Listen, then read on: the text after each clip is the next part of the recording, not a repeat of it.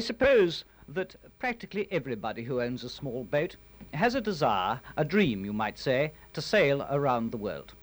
Well, uh, Susan and I are two of those fortunate individuals who've made that dream come true. In our 30-foot sloop, Wanderer 3, we did sail round the world, and this is the story of that voyage.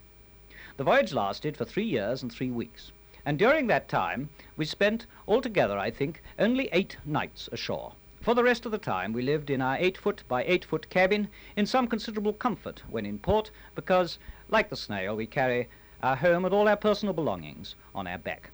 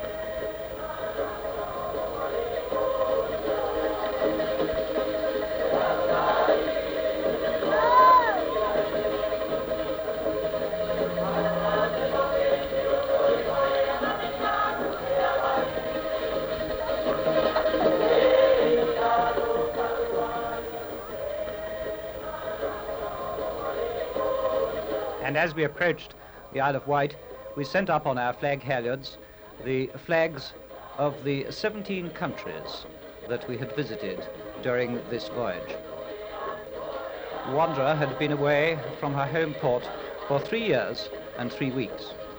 And during that time, she had sailed 30,000 miles and visited 140 different places.